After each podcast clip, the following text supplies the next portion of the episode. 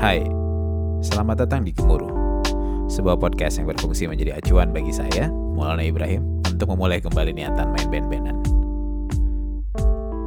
Di episode ini saya bercengkerama intens dengan Ali Wadi Febriansyah, vokalis, gitaris, songwriter dan frontman dari salah satu kolektif musik indie rock shoegaze terbaik se-Indonesia, bernama Heels.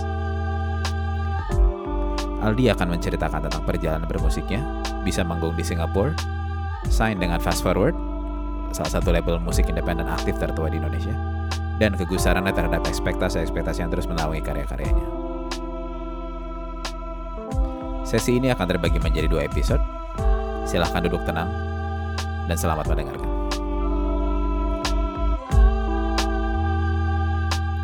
Masuk. Yuk kita masuk bareng. Yo, Let's go. Ya langsung ke ini kali ya. Di, jadi konteksnya tuh saya belakangan lagi agak berusaha mengumpulkan in- missing pieces informasi gitu kayak eh kalau saya pribadi kan gara-gara udah nggak di Bandung dari tahun 2014 gitu. Terus eh di titik itu kayak eh nggak ya udah hampir nggak pernah up aja sama anak-anak. Anak-anak tuh konteksnya adalah ini ya penggiat kecap. eh, scene musik kota Kembang kali ya dan sekitarnya gitu. Nah 2014 pas cabut waktu itu Hills lagi baru banget inside eh baru udah eh rilis atau Void udah keluar belum? Tahun berapa? Sorry. 2014. 2014 tuh akhir di tahun-tahun akhir tuh baru rilis Void. Oke, jadi udah manggung di SMA 2 waktu itu ya. Dia sama dua lulus audisi ya. Oke. Itu itu tapi namanya udah Hills atau masih Versus Noir? Udah Hills. Oke. Iya, pas jadi- itu sebelum sama aku sih. Oh iya iya benar. Oke, jadi saya cukup beruntung mengenal Aldi dari Aldet dari apa kurun waktu beberapa waktu sebelum itu gitu dan mengenalnya selain eh, secara personal juga mengenali karya-karya musiknya sebelumnya gitu. Jadi Aldi dulu sempat eh, apa hmm, dengan Caravan of Anaconda itu apa ya kira-kira Caravan of Anaconda kalau kamu deskripsiin kayak apa di musiknya? Apa ya? Kalau waktu SMA eh, ya waktu kan itu pas zaman-zaman SMA lah, post SMA. Waktu itu tuh niatnya pengen bikin band chaotic grind, kayak pengen Hmm. bikin madcore gitu, suka-suka musik yang gitu yang jelimet lah pokoknya. Terus akhirnya iya chaotic grind mungkin kalau dari SMA ya makin sini makin ngembangnya ke apalah banyak term-term progressive grind kayak makin nggak tau lah banyak referensi masuk. Boleh diceritain nggak waktu itu pertama kali bersentuhan dengan musik kayak gitu sampai kepikiran ngeband gitu itu dapat dari mana? Aksesnya dapat dari mana gitu? Zaman karavan ya. Mm-mm. dari MySpace oke. Kalau ngomongin referensi MySpace dulu banyak. Terus ada peer to peer namanya LimeWire. Hmm. referensi dari situ. Terus ada. Dulu Wikipedia masih sebebas itu. Jadi kayak bisa Hmm. kita nyantumin nama band sendiri di situ pun bisa. Jadi kayak banyak orang-orang yang apa ya ya orang-orang biasa gitu di sana yang oh gue tahu nih band band madcore asal sini. Jadi mereka nulis di situ. Jadi ya jadi kayak ini ya kayak Wikipedia dulu modelnya kayak blog yang bisa diedit bersama sebenarnya kan. Eh, kayak gitu. Sekarang jadi kan dan dulu emang pada saat itu lingkungan tongkrongan juga emang into musik itu atau atau emang ah ini mah apa yang membuat eh, lu cukup pede untuk bukan cukup pede lu merasa ah ini musik yang mau gua mainin di depan banyak orang. Oh, itu sejak apa ya? Sejak sejak menyadari. Oh, ingat sejak si Ius nih basis basis aku dulu Hmm. dia bil- dia beli kaset kompilasi bootleg. Kasetnya itu tulisannya metalcore compilation. Hmm. Tulisannya metalcore compilation disetel lah. Pas disetel metalcore itu dalamnya loh kok metal kayak gini ya gitu. Pas ternyata Hmm. pas dilihat list-list bandnya tuh Converge, Norma Jane gitu Hmm. terus siapa lagi ya? Ya, pokoknya madcore gitu. Sama sekali Hmm. nggak metalcore gitu. Tapi madcore. Nah, di situ kayak ini kayaknya ada subgenre baru nih, madcore gitu. Terus ada nggak tahu deh waktu itu si Cranial Incisor udah ada atau belum. Hmm. Ya pokoknya Karena karena Incisor tuh band lokal Jogja. yang agak awal-awal yang main kayak gitu. nah itu itu Madcore awal-awal di Indonesia. Terus dulu di Medan ada Fordum. Hmm. Terus ada Semarang tuh apa ya? Banyak lah pokoknya ya sempat main juga bareng mereka. Itu Hmm. sih banyak yang trigger ada band lokalnya ada itu mungkin Cranial atau dulu oh iya dulu ini nonton Motor Death band death metal di Hmm. Laga yang yang Laga itu rata-rata acaranya acara-acara emo ya. Emo metalcore gitu. Dia pas Motor Death main tuh dia death metal tapi kayak kok anjir rumit gini musiknya lebih rumit dari death metal biasa. Akhirnya kayak anjir kayaknya ini yang rumit-rumit gini seru sih. Ngedefinisin rumit itu berarti pattern drumnya ganti-ganti cepat gitu ya. Ya, pattern drum, progresi yang wah, gitu aja yang Dan awal sampai beres ada yang bisa jadi nggak diulang gitu kan ya. iya karavan gitu sih yang bener-bener ada bagan yang diulang lah. Itu Gitu berarti aja mulai ak- mulai aktif tuh tahun aksi karavan mulai aktif tahun 2006, 2005, 2006 sih. Oke. 2006. Ingat pernah ini sih waktu itu ya nggak sih pernah main paling jauh tuh main ke mana dulu? Ya, eh Ika Ah, aja ya? Eh? Yang Hmm, acara. Wasted Rockers itu bukan? Oh itu main, ya seru. Hmm. Dulu main di Semarang pernah, di Jogja, masih sekitar Jawa sih, Semarang Jogja. lah. Karena emang di sana udah hap- udah cukup happening awal-awal ya malah si Makanya musik tersebut. Iya, Jogja tuh ya makanya ada kranial kayak wah lumayan ngelook up lah ke Mas Halim tuh. Hmm, oke. Mm. Nah itu berarti eh, Caravan tuh sempat rilis apa? EP atau album itu? IP CD ya formatnya. Berapa lagu? 5, kayak 5 6 gitu lupa. Pokoknya judulnya Kabar dari Krematorium Kartika. Iya, ingat namanya. Judulnya bagus banget. Saya suka dulu tuh malah saya pertama tahu Caravan tuh. Jadi saya baru tahu kalau Aldi itu adalah gitaris vokalis. Eh, vokalis enggak ya? enggak.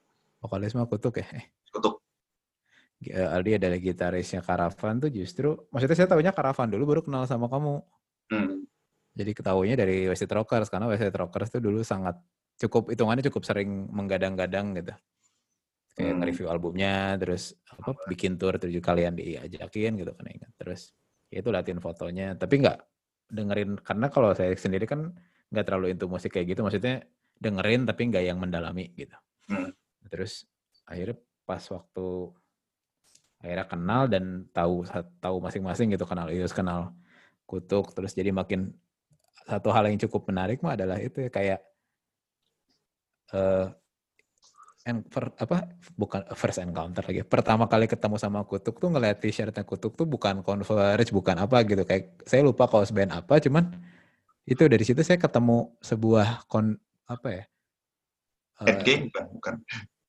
pokoknya Kaosnya. pokoknya pokoknya t-shirt band tapi yang sama sekali nggak sama sekali nggak metalcore gitu sama sekali nggak apa grindcore jadi pas baca weh oh ini tuh vokalisnya uh, Caravan of Anaconda dengerin yang lain ya terus akhirnya saya berkesempatan kenalan sama kamu gitu terus ngobrol Terus Hmm. kayak wah ini mah kok wah apa biar dulu pada saat itu, wah, itu kan referensi juga kan belum banyak banyak amat ya jadi kadang orang tuh karena begitu udah ketemu internet yang kejadian sama saya adalah eh wah saya suka block party terus saya cari turunannya gitu Ya, ya. Oke, Interpol. Oke, eh apalagi waktu itu tuh editors. Oke, pokoknya yang gitu-gitulah. Terus makanya pas saya ketemu sama Kutuk, ketemu sama kamu pas ngobrol, oh ternyata yang musik yang dideng- didengerin itu sebegitu luas dan banyak gitu. Nggak melulu Hmm. tentang, nggak melulu plek-plekan dengan apa yang kalian bawain sebagai outlet eh, musik gitu, sebagai band. Itu emang secara tongkrongan, emang budayanya adalah dengerin musik sebanyak itu, se sevari, sevaried itu atau gimana di? Hmm, rajin sih. Dulu sama si Kutuk sama si Ius tuh ra- rajin banget sharing library lah. Kan dulu masih ini tukar-tukaran flash Folder, flash disk flash gitu disk bukan gitu. bukan menyebut nama kalau sekarang kan. Bukan nyebut link Spotify gitu. Eh, eh, share link gitu. Kalau dulu tuh kayak bawa nih, gua ada musik baru gitu. Eh ini gua ada band baru yang wah ini nama bandnya ini gitu. rajin lah jadi terhitung rajin jadi kayak bener-bener setiap nemu yang baru pasti di share ke teman band Oke. sama Kutuk sama Koko Hmm. Berarti emang ini juga ya? Apa? Itu build di scene-nya kalian atau atau emang khusus tongkrongannya kalian di Coa doang, di Karavan Avana doang? Oh, tapi iya sih dulu dulu kan sempat ada Ramdan juga yang Hmm. di Hills. Sekarang ke sini sini di Hills dia. Terus sama dia rajin. Sama, iya sih. Jadi sebenarnya si Ramdan sebelum masuk cowok tuh dia tuh sebenarnya sering juga dikasih musik. Dia juga nge-share mus- musik. Siapa lagi ya? Dika juga sama Dika juga sering kok sharing musik-musik baru gitu apa.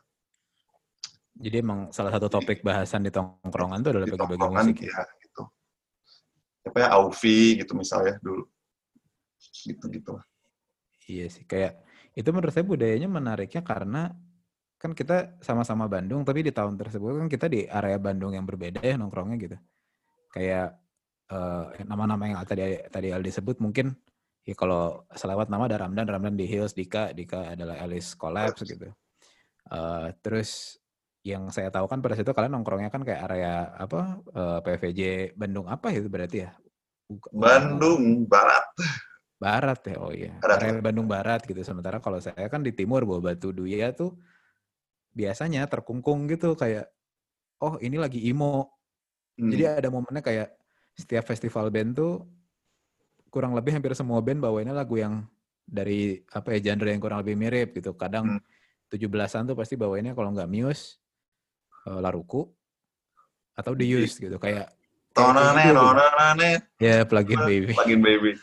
Dan itu kayak jadinya lombanya adalah lomba menyempurnakan ngecover ketimbang eh, apa? Jadi belum ada niatan bawain musik sendiri gitu, bawain apa at- atau vari ap- eh, referensinya jauh lebih lebar gitu. Makanya saya pas nyamain garis sama tongkrongan kalian pada saat itu mah tongkrongan kalian jauh lebih maju dalam artian embracing bahwa musik tuh sebenarnya ada banyak jenisnya gitu. Itu yang saya bisa lihat sih tapi yang menarik lainnya adalah pada saat itu tapi pas di tongkrongan kalian juga hampir semuanya bandnya gitu ya chaotic, grindcore atau Iya, ya, ada dulu dulu ada Elis, terus ada si Elis itu Dika bah- bahkan belum masuk dulu dia Hmm, restrain kan drummer restrain. iya. Terus ini masuk Elis, terus si Hasbi tuh Promise to Death namanya dia sama Chaotic kan juga. Terus apa lagi? ya? Terus link ngeling sama Jakarta sama si Eki. Ekrik tuh yang sekarang di Hmm. Avat dulu bandnya For the Flames, Beneath Your For the. Flames, Beneath Your Rage. Ah. terus ya gitu jadinya yang kayaknya yang si chaotic chaotic masih angkatan muda ini nyambung lah semua gitu akhirnya Oke. Tapi itu ya maksudnya yang saya lihat mak apa se emang modelannya pas bukan modelannya kayak tergolong early untuk mainin chaotic, tapi satu hal yang menarik juga adalah kalian tuh apa yang kalian dengerin sebenarnya varied gitu. Nggak nggak melulu perihal musik kencang doang. oh Terus iya makanya kayak apa itu yang saya lihat mungkin di ini ya di di output keduanya kaum main musik ya sama si Attack This Town misalkan. oh betul Itu ketika loncat ke situ apakah emang bosan sama cowok ataukah apa, apa sih ada alasan mutlaknya nggak ap- kenapa itu dilakukan? itu karena kayak ada social circle baru aja sih Oke. Iya. pas ketemu ya ini jadi kan keseringan main di PVJ itu dulu Hmm. terus di PVJ, PVJ itu itu sebenarnya ada maaf, orang PVJ itu Paris Van Java Mall kan ya? Paris Van Java Mall di Bandung Barat tadi. Terus eh, dulu tuh ada kolamnya kan, ya kolamnya tuh bener-bener kayaknya hampir sebandung eh, anak-anak Saya kira musik. kolamnya hampir segede Bandung gitu. kolamnya tuh hampir sebandung ya kolamnya. Iya. Wah, di tengah ada Dada. Tapi Bandung kan kolamnya katanya. Wis, Oh iya benar. Wis, siap. geografis. Nah udah gitu. Biological aspect. Heeh. si Iya banyak gitu yang orang yang yang saya temuin tuh di kolam itu tuh jadi eh, akhirnya ketemu si PU nih oh, anjing nih anak gila juga gitu. Dulu sebenarnya sering lihat kayak tapi nggak kenal kayak cuma wah itu anak itu gila gitu kayak tahu. Terus akhirnya ketemu si Piun dan teman-temannya yang nggak kalah gila juga. Ya akhirnya bisa ngobrol gitu. Oke. karena punya kegilaan yang sama nyambung lah terus lah ayo orang yo eh ngejam eh apa ya ayolah kita ngejam aja ngejam lah dulu di rumahnya si Barata Barata itu dulu bandnya Outright dia punya studio gitu di rumahnya terus kita manfaatkan ayo ngejam duaan gitu dia main drum orang main gitar atau switch gitu Hmm. jadi sebenarnya ya nggak nggak ada alasan kayak boring sama cowok tapi ya emang lebih. Karena ini kayaknya orang seru diajak kerjasama mungkin ya. Diajak ngeband lah mungkin. Karena lu mikirannya ngeband aja gitu. Jadi ya Hmm. band lah. Terus itu Sama. berarti eh cowok tuh sama Gustia eh Satria ya. Satria. Satria dia apa ya gaung sekarang? Sekarang gaung basisnya? Basisnya si Nara. Nara tuh Oh, ah udah dia dia tukang solitude dia Oke. Sholat berhitud. Oh, sorry. Eh itu tuh oh ini ya attack di stand tuh kalau di deskripsiin genre dan soundtracknya seperti apa boleh di apa ya pertama forming mah kayak Four Years Strong kan dulu ada anjir ada musik baru kayak Four Years Strong musiknya popang tapi kayak heavy gitu gitar kan jrun Hmm. jrun jrun terus ada term dulu ada term isi core dari si siapa namanya? Uniform Glory yang bikin isi Hmm. core tuh kan. Terus akhirnya happy hardcore lah muncul term. Ya explore di sekitar situ. Terus akhirnya si Four Years Strong ke sini sini. Sebenarnya dari Four Years Strong tuh udah kita udah boring juga sama musik Four Years Strong. Akhirnya maju ke post grunge Hmm. terus nggak tahu-tahu tiba-tiba si Four Years Strong jadinya arahnya ke situ juga. Ya udah makin nggak tahu sih kok bisa sama ya. Post grunge happy hardcore isi core dari situlah kita ngeksplor dari Four Years Strong terus ada Lower Than Atlantis dulu. Oke. ya di situ juga di dikembangin lah di situ. Itu for Lower Than Atlantis. Dan itu semuanya benar-benar dari internet atau internet jadi enggak bukan iya, internet yang sih. kayak kan dulu kan sempat saya sempat ketemu sama scene anak-anak aduh lupa pokoknya band emo early lah gitu yang mulai tiba-tiba rame band Hmm. dengan band rada emo apa ya ya itulah emo eh, pop rock tapi vokalisnya cewek gara-gara ada orang yang punya akses ke AP gitu ke apa AP Oke. Alternative, Alternative Press dan oh iya itu salah satu juga sih gitu. dulu apa ya info Hmm, terus itu kayak AP tapi jadi acuan juga atau udah aja lah udah ada akses internet mah Iya, dulu sempat ini, sempat kayak kerja kan dulu kerja di PSD tuh. Di Peter Says Denim, perusahaan Iya. denim di Bandung lah, gede gitu. Yang sekarang udah nggak tahu. Terus dia tuh emang rajin si AP tuh ngasih si PSD setiap bulan majalahnya. Hmm. Terus ya baca gitu, anjir ya naon, oh ini apa nih, apa, apa, kayak baru. Ya udah dari situ lumayan membantu tuh tempat kerja. Itu Tag This Town tuh Hmm. ini ya EP ya jatuhnya ya. Iya sih, cuma tiga lagu doang gitu. Oke. Iya, tiga lagu. Tiga Lagu. lagu. Eh, empat ya, empat track gitu. Yang satu intro doang, tiganya lagu lagu. Jadi jadi inget jadi jadi inget ke pertanyaan si cowok masternya di mana ya tuh? Itu udah sempat dirilis digital atau Wah, asli masternya nggak tahu di mana. Tapi kayaknya si Yus punya karena terakhir dia ngupload di Bandcamp. Oke, jadi di sekarang di Bandcamp sebenarnya ada. Ada di Bandcamp yang kabar si KDKK itu. Hmm. Kalau si Attack This Town? Nah ini yang nggak tahu sih ini ke mana. Terakhir dirilisnya sama si Regi, teman saya tuh. Terus Regi Regani. Regi Revaldi, bukan. Oke. Regi Rivaldi itu dia kalau di Bandung ngerilisin banyak band. Oh, oke. Tahu. Stand Free, Stand Free, Gentle Electric Kids yang gitu-gitu lah. Terus ya sekalian lah ikut ke dia. Nah sekarang nggak tahu ke mana emang. Ada, nggak tahu ada atau nggak. Di dia mungkin ya. Oke. Gampang Di, lah di, itu. eh di SoundCloud tapi sempat ngupload juga kan ya satu dua lagu ya sih? Hmm, iya sempet ngupload selagu gitu yang Get Me What I Need itu. Kita Medan ya. Nah, Mm. Wah, itu mak- lawas om. Ya, saya ingat itu, ingat dengerin.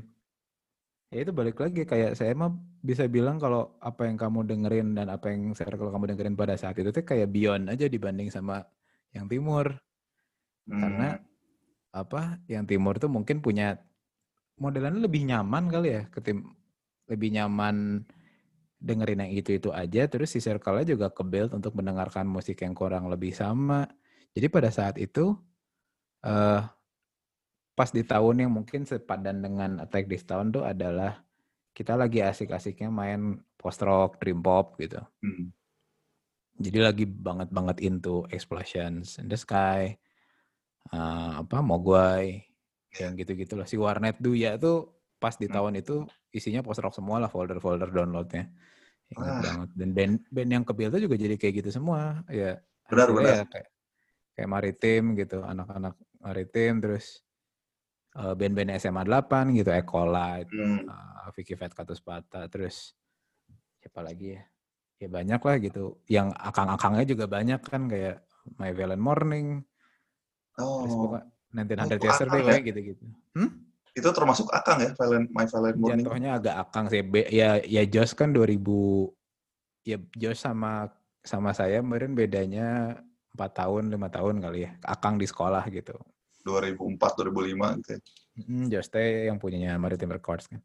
Hmm. Terus apa? Ya gitu, itu Jos kan 8 juga. Jadi itu Bandung Timur. Ngeliatnya buah batu lah gitu. Makanya pas ngedeng ngeliatin apa ceritanya kamu sama si anak-anak kolam PVJ dan lain-lain gitu. Saya jadi kayak wah nyampe situ ya maksudnya udah rada udah lebih beyond gitu.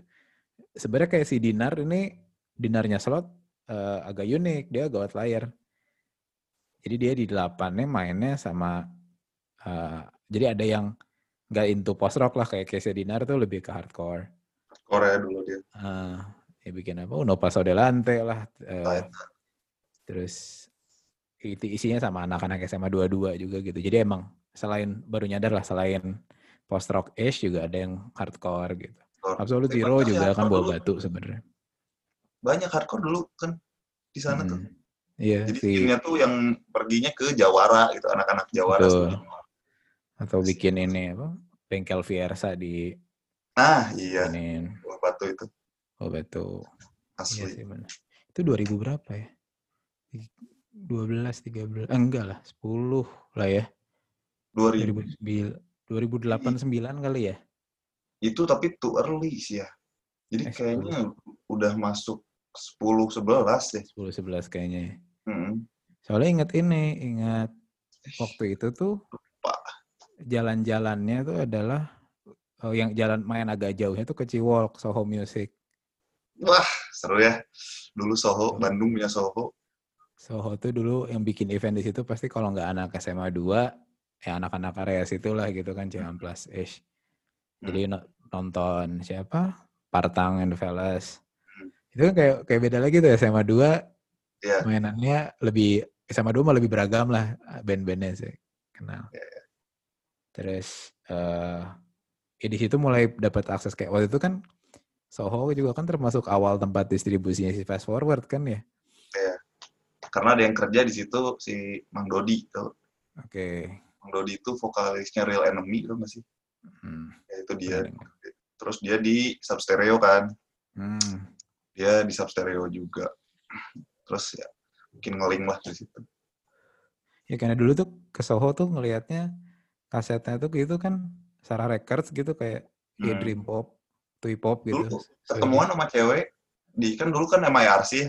Hah. Terus sempat chatting sama cewek, terus eh, ketemuan di situ ngobrolin. Nah, ini kan saya tuh sebagai bukan orang yang tahu musik pop ya, bukan yang Hmm. ngedalamin musik pop, anjir ini cewek kok ya maksudnya ngedengerinnya tapi kok nggak yang kan rata-rata imo gitu ya kalau yang apa ke yang ke yang ketaker lah yang ketara aja Oh, udah ya. mulai atau mulai sosokan ikut ngerti shoegaze gitu.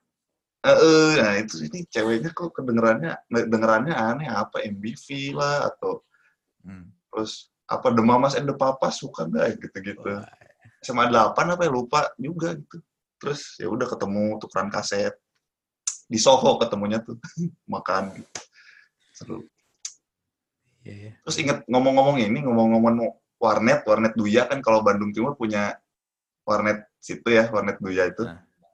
Nah, kalau di barat nih anak-anak tuh punya beberapa warnet gitu yang jadi apa tujuan kunjungannya mereka. Jadi kayak di ada satu di IDU namanya Imperium. Terus ada Apa, Cyberport, Imperium. Imperium, oke. Imperium. Ingat. Tahu nggak? Hmm. Imperium di DU. Terus di di Sukajadi di sebelah pasar sederhana tuh ada Cyberport. Terus Ya, di. Di bawah Unisba namanya ada Daun. Oke, tahu. Nah, di situ jadi kita semua tuh kayak nyimpen hasil downloadan kita di situ gitu. Kayak misalnya si Bagus nih. Bagus baru download. Terus bagus, bagus. Bugfest, Bugfest Iya. sekarang produser elektronik dan DJ. Dia ya dia misalnya baru download musik death metal gitu. Terus anjing, ini si bagus baru download, ah kopiin. Kayak gitu itu Hmm. mereka juga turut berkontribusi. Kita semua saling membagikan library dan knowledge. Itu ini ya kayak LimeWire tapi offline gitu kan. Heeh. Jadi maksudnya ada bekas, Dan modelnya gitu ya. Datang tuh bawa flash disk kan ya. Da- Datang bawa flash flash disk. disk tapi ngaksesnya file download kan. file download. Jadi bukannya internetan apa gitu. Hmm, see. Asli lah, seru banget. Itu tahun berapa ya berarti ya? 2000 Wah, kalau itu udah 2008. Itu 2000 itu 87 lah ya. 2008 lah. 9, 8, 9. Cepat banget tapi. Iya. Agak gerak nih maju. Eh kalau di saya yang kejamanan itu kan adalah Moka make it gitu. Moka berhasil gitu. Hmm. Jadi pengaruhnya adalah oh ada band Bandung bisa masuk MTV, bisa rilis video klip, berarti kita juga bisa kali ya pada saat itu mikirnya buat yang side stream ya karena Hmm. di saat bersamaan juga Peter Pan udah mulai masuk major dan intinya kayak udah mulai kepikiran oh figur baru setelah yang bisa kita idolakan dari Bandung setelah si apa ya musisi-musisi terdahulu gitu ya kayak ngeliat nemu Moka, nemu Homogenik, nemu uh, The Sigit gitu. Tapi waktu itu kan masuk MTV kan pertama Moka gitu kan. Fast Forward 001 gitu. Terus pas ya maksudnya rilisan lokal yang pertama rilis sama Fast Forward terus mikir oh ini tuh Moka tuh band mana gitu. Terus turunannya adalah ngelihat bahwa mereka teh uh, Itenas gitu. Hmm. Terus di Itenas juga pas ngelihat baca bukunya si siapa Popis gitu Hmm. itu juga jadi kayak nge-breakdown bahwa si kampusnya juga nge-build culture bahwa mereka tuh mainnya uh, indie pop gitu. Terus jadi kayak nemu, wah ada turunannya jadi kayak ada orang yang punya meng- meng- meng- membuat Mokate menjadi kiblat terus mereka aiming into that uh, type of types of music gitu. Nah di kamu ketemu case kayak gitu nggak? Ketemu band lokal siapa di Bandung dan bikin kamu semakin yakin bahwa oh inilah tipe musik yang sudah saya pilih. Hmm. Kalau zaman kalau maksudnya banyak sih yang yang di look up gitu, tapi kalau untuk di dipakai maksudnya untuk memilih musik itu untuk jadi apa musik yang saya bawain gitu enggak sih kayaknya. Tapi kalau yang look up banyak gitu. kayak misalnya Polem lah, Jolly Jumper. Terus banyak tuh proyekannya Ucai juga dulu kayak apa Seven Story Airlines gitu band Hmm. proyekannya Ucai dulu terus ya anak-anak itulah di look up gitu tapi kalau untuk di ini kayaknya cocok nih buat musik gua. Belum sih kayaknya dulu. Tapi kalau, di, kalau misalkan ditanya ada band lokal mana yang paling oh. Paling Influence. oke fix ngeband. oh yang mempengaruhi banget gitu ya. Hmm. Yang paling ingat sih itu. Kalau waktu ini waktu nonton Motor Death itu band death metal. Motor Death itu yang waktu Ya di Behom tuh vokalisnya. Ex vokalis jasad dia bikin band namanya Motor Death terus anjir keren gini musik nonton gitu. Itu band terakhir dan nggak ada yang nonton tuh. Band terakhir terus kayak udah tinggal dikit pada pulang gitu. Karena sebelumnya ada apa Rike 88 apa. Hmm. terus mm-mm. akhirnya si Motor Death main. Ah coba Motor Death kayak gimana. Pas nonton wah ini lebih gila sih gitu ini sih ya ini nih gitu gitulah yang mereferensi yang bener-bener apa nge-trigger lah ya Iya. Motor Dead. Ber- Jadi jadi, karavan. ingat ngomong Red 88, ngomong restrain, Ziggy Wiggy sama Wah, itu ada pengaruh nggak? ngaruh banget sih. Ziggy Wiggy itu rajin banget dipantengin. Hari apa ya dulu? Minggu ya? Nggak, lupa eh. Lupa. Tapi- Rabu, Rabu, Rabu malam apa? Kalau minggu yang acaranya ini eh, Bandung TV apa reaksi ya? Ah, reaksi. Tapi reaksi udah agak Reaksi. udah ke sini-sini kali ya. Eh, nggak tahu deh. Ziggy Wiggy sih pokoknya yang bener-bener dipantengin anjir info terbaru atau kadang bisa ada muka kita di situ. Iya benar. Oh ya, buat yang nonton konteksnya Ziggy Wiggy ini adalah program buatannya STV ya, TV, Sunda TV. Sunda TV. Jadi dulu ada dua channel lokal, dua jadi Bandung udah mulai bikin channel TV lokal gitu, satu Bandung TV, satu STV. Hmm. Dua-duanya punya program segmen khusus yang ngebahas musik independen gitu. Jadi salah satu perksnya adalah ada apa short term uh, plan atau goal gitu untuk bikin video klip adalah seenggaknya buat masuk Wiggy dulu. Iya. kan. Heeh. Yang dibahas itu adalah jadi selain muterin video klip juga mereka bahas event kan ya. Yo, kayak datengin, di videoin lah gitu. Hmm. Ya itu jadi kayak dulu ada momen kayak wah bisa nonton band sendiri di TV lokal tuh adalah pertama rata-rata Ziggy Wiggy ya. Asli, khusus Bandung gitu. Ceuna uh, Oh, hostnya anjir. dulu. Anjing. Gila, bener ingat kayaknya Una. Terus oh iya, nah Attack this Town itu berarti aktif sampai tahun? Oh, sampai 2000, aduh. Kayaknya Tapi cara- 2000. Secara exposure semalah gedean cowok ya di. Masih lebih gede cowok sih. Kayak lebih, mungkin musiknya lebih apa ya, lebih aneh mungkin ya kalau cowok. Kalau si kar- eh, Attack This Town ya gitulah gitu. Tapi itu berhenti di lumayan inilah lu- lumayan apa terikat gitu secara emosional sama Attack This Town tuh dulu sampai tahun berapa ya lupa deh 2000 ya pas Hills aja kali ya Ah. 2013 mungkin kayak udah nggak pernah latihan lagi gitu Jadi nggak pernah nggak pernah formally menyatakan udahan gitu ya, cuman hilang aja gitu. hilang ya benar kayak udah tus tus tus si Narosonya si Naranya pindah ke Bali lah Hmm. terus ya udah terus akhirnya saya sibuk di Hills Oke. sibuk gitu Nah ya jadi cerita tadi kan awal-awal kita bahas perihal Farasat Noir juga gitu ya. Hmm. Nah Hills itu sebenarnya kamu ter, kamu tuh yang paling jadi jadi Hills dulu baru kamu join atau Farasat Noir plus Aldi jadi Hills gitu.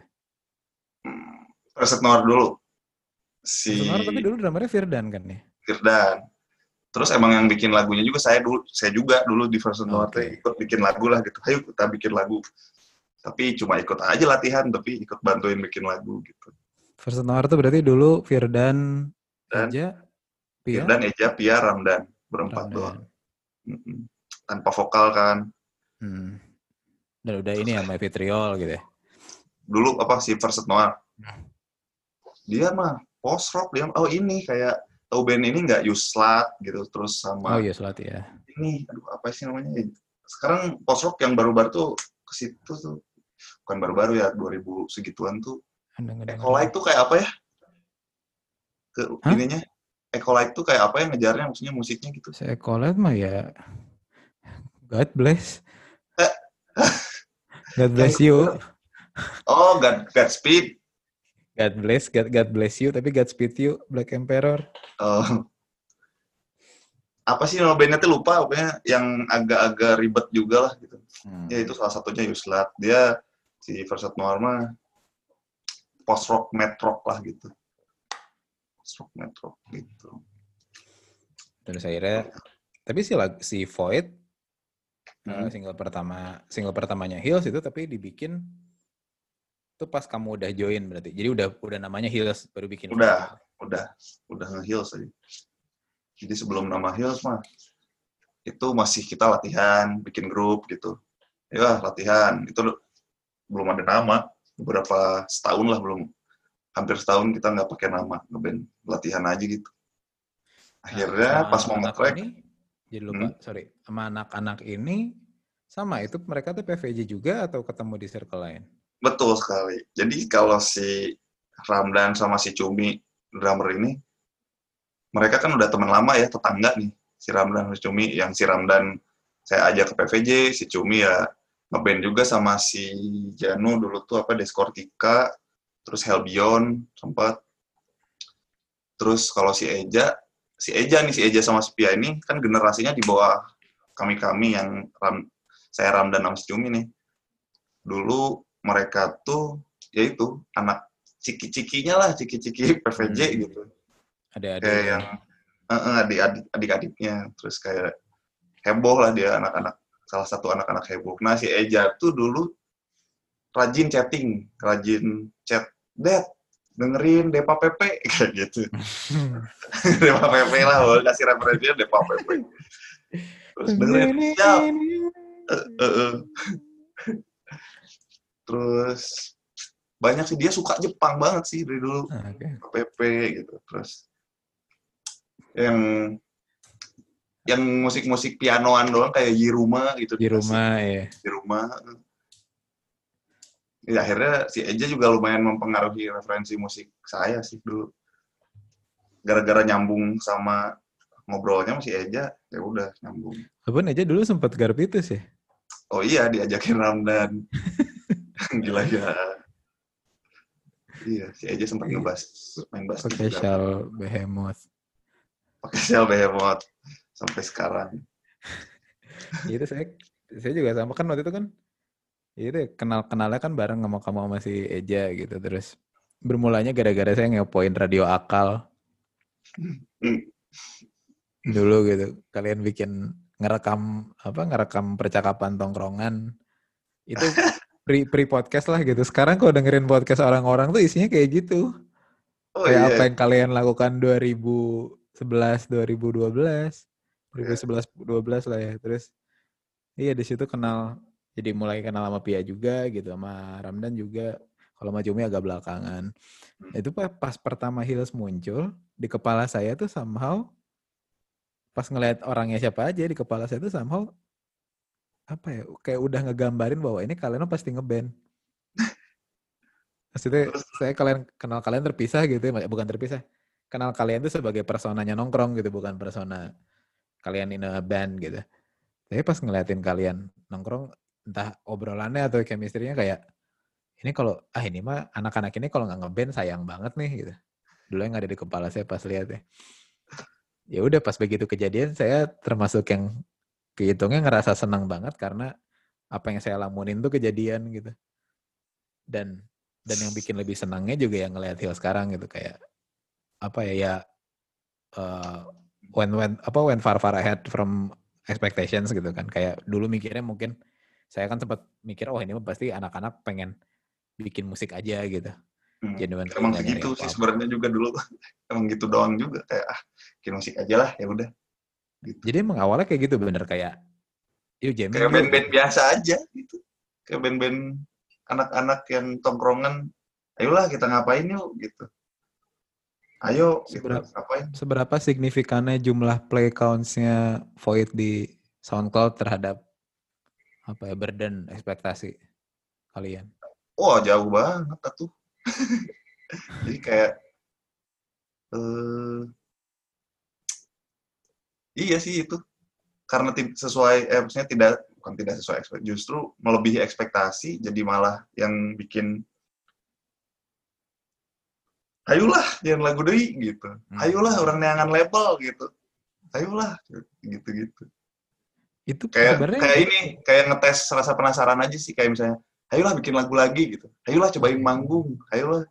Ternyata ya itu works gitu semuanya kayak wah semuanya mulus ternyata gitu. Gitulah Nah itu Hills itu dari Void itu bisa semasif itu menurut kamu gara-gara apa? apa ya? Aduh. Menurut menurut mana gara-gara apa Ya Yang kalau menurut saya kan karena satu lagunya emang bagus. oke Kedua yang mungkin fresh. Freshnya dalam artian saat itu lagi nggak ada yang musiknya kayak kalian. hmm. Maksudnya ada loh aduh band apa sih namanya lupa Bandung at least. Bandung iya Bandung ada yang namanya gitu Oh, berarti Eh, saya namanya. yang kurang nongkrong kemarin. Maksudnya similar lah gitu musiknya kayak ada vokal tapi musiknya ya gini gitu aja progresinya lumayan agak ke mana gitu Hmm. apa ya bandnya lupa sempat manggung barengan gitu tapi lupa cuma ya udah aja gitu ada video klipnya Ya, Gitu. jadi kalau menurut saya itu kali gara-gara apa ya? Kan orang suka suka ada apa ya? Gara-gara ini perihal Bandung tuh adalah Bandung tuh udaranya cocok buat musik kayak gini gitu. Itu tuh menurut saya mah kan udah tai ya. Dan tapi somehow musik yang kalian mainin tuh ya ini sinematik gitu. Kalau saya bilang ya, itu muluk nggak ya? Pokoknya yang saya inget tuh ketika Void muncul di tongkrongannya kan saya kuliah di Unpar gitu. Anak-anak Sorge tuh heboh gitu dengan band ini. Jadi he- heboh sama Void gitu kayak wah ini siapa? Eh, udah lama nih nggak denger yang kayak gini gitu. Tapi rata-rata omongannya udah, udah lama nggak denger yang kayak gini. Jadi menurut saya mungkin ya fresh dan emang karena lagunya bagus aja. Nah di kamu sebenarnya apa yang bikin kayak wah makin expose nih, wah makin expose nih gitu. social circle salah satunya ya Oke, salah satunya itu kayak bisa misal coba orang sebut, sebutin contohnya. Sebutin contohnya dulu bisa gini kayak misalnya si Dika ngupdate gitu ya. Eh bukan si Hmm. Dika Elis yang update si Elis ngupdate di twitternya update void kan gitu. Nih eh, for fans of eh, apa ya for fighters apa apa gitu ya. Si Dika bilang gitu. Terus yang reply itu Polka Wars gitu kan kayak Oke. oh ini pengenal pengenalan baru gitu ya itu salah satunya social circle berpengaruhnya si Dika gitu yang bisa dia bisa promoin terus yang nangkepnya Polka Wars entah siapa Deva mungkin ya dulu terus jadi anjir Polka Wars tuh band Jakarta ya akhirnya nyambung itu salah satunya Jadi terus sebenarnya pertemanan kalian mah way way back then nih. iya. Polka. Eh, eh. Nah itu pada saat itu udah mulai, wah play count-nya udah mulai banyak banget. Yang kerasa paling signifikan apa? Di kalian gitu. Apa tawaran manggung udah mulai nambah atau tawaran manggung sih banyak ya dari play count SoundCloud bahkan ya itu bukan Spotify iya iya Heeh. Iya tawaran manggung, terus beberapa kali manggung kayak banyak yang nonton gitu. Yang bedanya di situ sih yang lumayan, jir banyak yang mau nonton gitu. Main bahkan main di acara intimasi aja itu tuh kayak salah satu apa yang orang pursue gitu.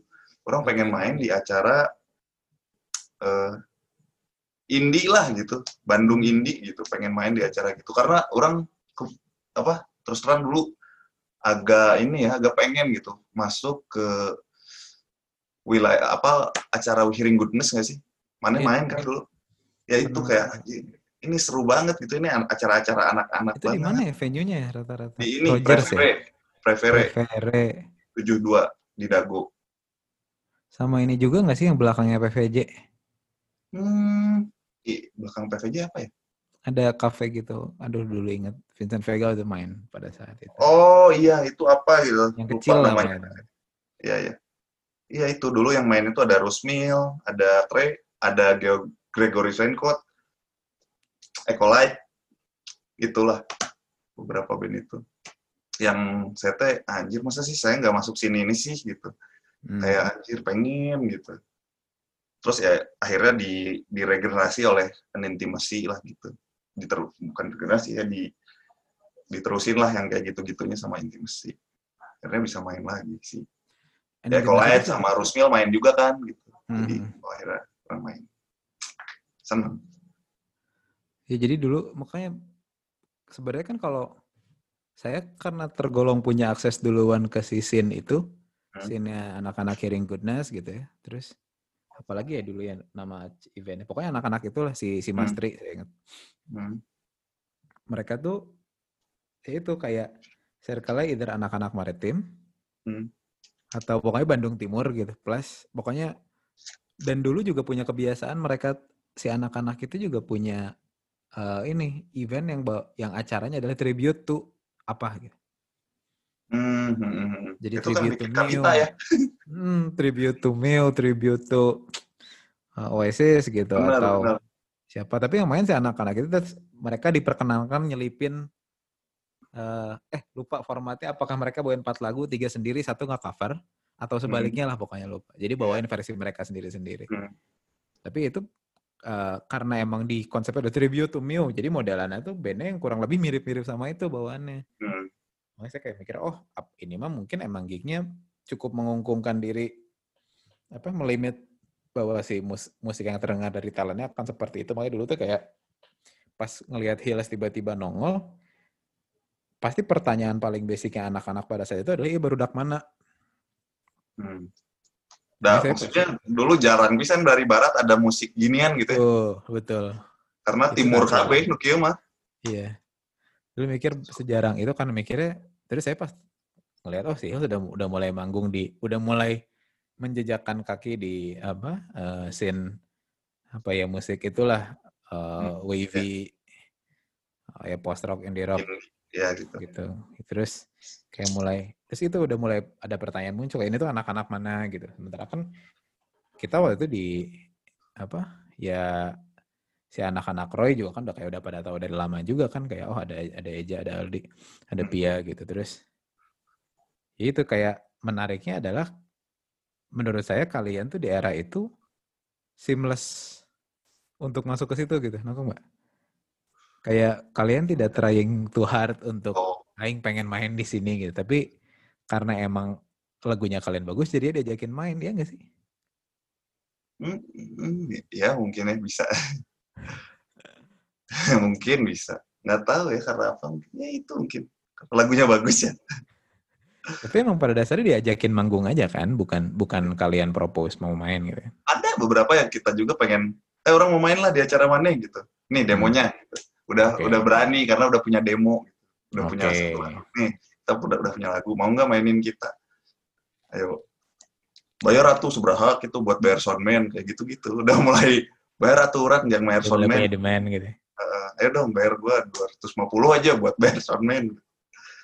Jadi ya kayak gitu-gitu awalnya gitu-gituan. Padahal acara temen gitu. gitu.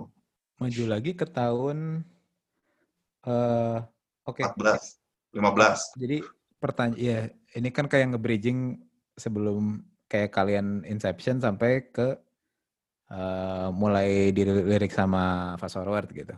Hmm. Apa yang terjadi di tengah-tengah itu sebenarnya? Yang terjadi di tengah-tengah itu awalnya kita tuh akhirnya mau bikin ya udah kita bikin lagu lagi aja yuk tambahin jangan cuma void aja.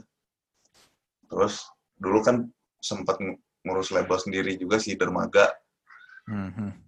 Terus tadinya akhirnya mau rilis sama si Dermaga aja gitu. Ya udahlah kita rilis Dermaga, aja lah. Dermaga itu Dermaga Records. Ah, sebelum Dermaga Records. bikin.